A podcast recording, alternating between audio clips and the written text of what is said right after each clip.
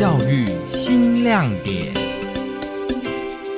过程中差点被风吹倒，路很陡，然后也有很多石头，要用登山杖插土才爬得上去。两年前我会爬得很累，然后会想要放弃，但是现在我变成大姐姐了，然后就会想到自己身后有那些学弟妹。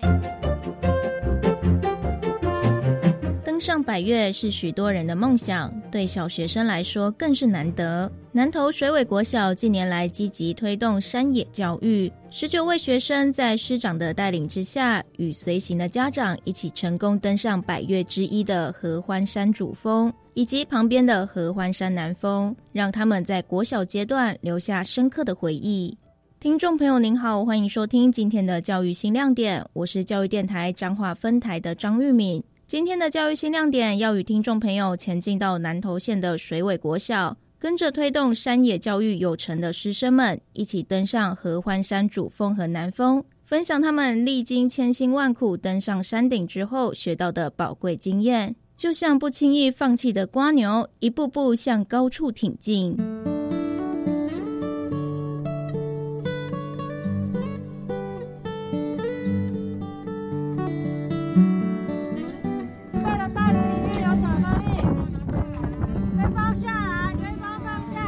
负责带领这次登山活动的老师叮咛着每位小朋友攻顶前的注意事项。大家稍作休息后，准备待会登上人生第一座百岳——三千四百一十七公尺的合欢山主峰。这次活动是南投县水尾国小推动山野教育的课程，十九位学生加上师长和家长，总共有四十九个人参与这次的壮行。活动负责人李雅敏老师说：“这次原本计划要登上另一座百岳合欢北峰，却被天后打乱了行程。为了安全起见，只好改变攻顶目标。学校还特别安排每位六年级学长姐负责带领两位四五年级的学弟妹攻顶。”山永远都在嘛，所以我们要视实际上的状况，然后评估安全性。那既然北风已经在下雨了，我们就不可以贸然的再把孩子带上去，因为北风的路径来说，它其实都会走在那个水流经的那个位置。那再来就是泥泞的状况之下，北风其实是非常危险，所以我们就很果断的直接以南主峰的这一条线来说，它的挑战性也是有。嗯，我们六年级这一班在他们四年级的时候已经上过合欢东峰，那既然他们有成功的经验。这一次就安排给他们任务，就是大手牵小手。那他一个六年级就会带两个四或五年级的弟弟妹妹，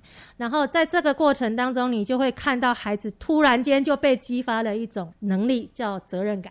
水尾国小校长张志伟认为，学校刚好位在乡村，四周又被群山环绕，很符合一零八课纲推展户外教育的条件。学校除了推动攀树之外，登山也是课程中重要的项目之一。学校师生二零二零年就开始攀登百越，以邻近的合欢山全峰为体验目标。透过登山的过程，除了可以让学生与大自然对话，还能学习登山安全的重要。那希望透过爬山的经验，让孩子呢在山的面前来学会宽容，找回他的自在。透过爬山，他真实的了解，在爬山的过程，怎么样让自己跟自然、跟山去做一个对话。这些内化的东西，是我们平常在上课比较少见的。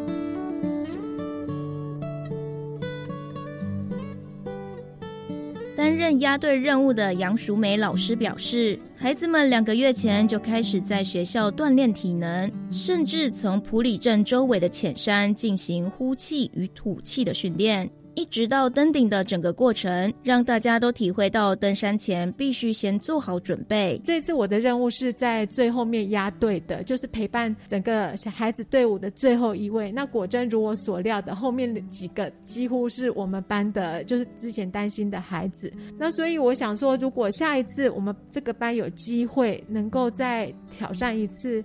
登山的话，我想我们的孩子有了经验，他们会更知道说我们为什么要求他们每一次的训练都要确实的去做，包含呼吸，然后步伐，他们应该更能够体会山上的气候的变化跟呃不确定性。说实在的，以后要跟孩子分享的是爬山就是不能轻忽每一个准备。我希望我的孩子们有机会还是要多亲近山林，然后体能的训练就不要放弃。担任这次影像记录的黄瑜华老师认为，经由与山林对话，让小朋友学到课堂外没有教的事情。除了说是锻炼体能，然后学习不怕困难的挑战之外，呃，我觉得大自然还会给予我们另外一个是关于美感的教育，还有在生活中。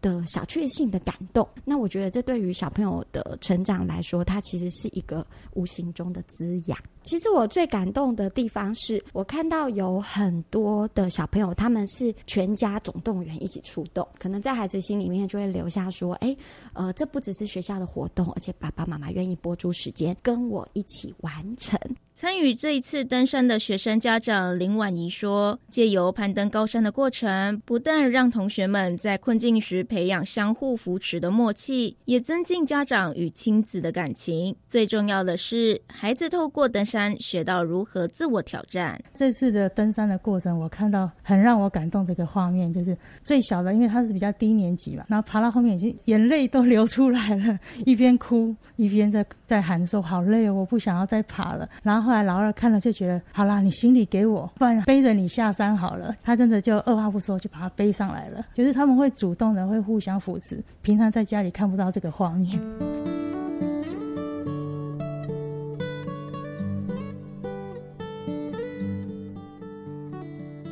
的登山体验，让孩子们有说不完的故事。陈如玉觉得这一次的登山难度很高。但比起两年前进步很多，希望有机会可以登上北峰。之前爬山会比较喘，现在就不会再喘。爬山前做了很多体能训练，现在走路会比较轻松，也不会喘。我以后也想爬上北峰去看上面的风景。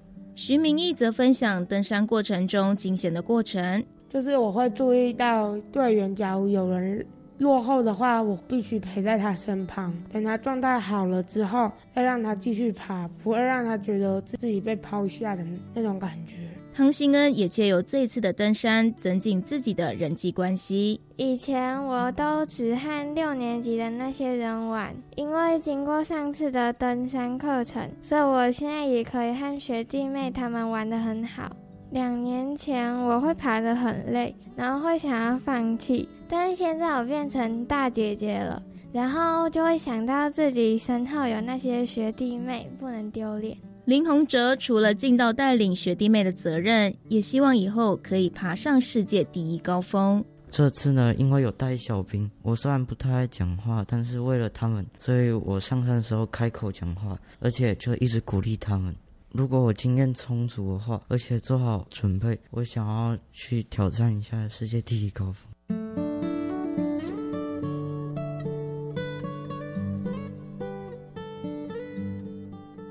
爬山是一门专业的学问，小朋友经由登山的经历，跟大家分享登山要注意的事项。陈佩慈说：“善用每个装备可以保护自己，腰带、帽子，这样子可以保暖头部；还有头巾可以保暖脖子，手套可以保护手，因为有些路段手脚并用，手才不容易受伤。还有防风外套，可以防风也可以保暖。还有登山鞋，它最重要的是保护脚。”踝。曹新宇则分享大家登山时可以携带哪些衣物和食物。公顶包里面还要有粮食，巧克力是补充体力最快速的东西，还要带开水，因为上面会冷，所以也可以带热可可、热咖啡或热奶茶，也可以带稀释过的运动饮料。去山上的时候会有垃圾，不能把垃圾丢在山上，所以要带垃圾袋。遇到危险的时候，如果没有人发现你，你如果会冷，可以把大垃圾袋套在身上，避免失温。连续攀登海拔三千公尺以上的合欢主峰以及合欢南峰，让孩子们了解到。山永远都在，但必须做好万全准备才能攻顶。期许他们未来也可以把自己准备好，面对随时而来的人生百越挑战，创造自我高峰。以上单元由田志新、张玉敏合作制播，谢谢您的收听。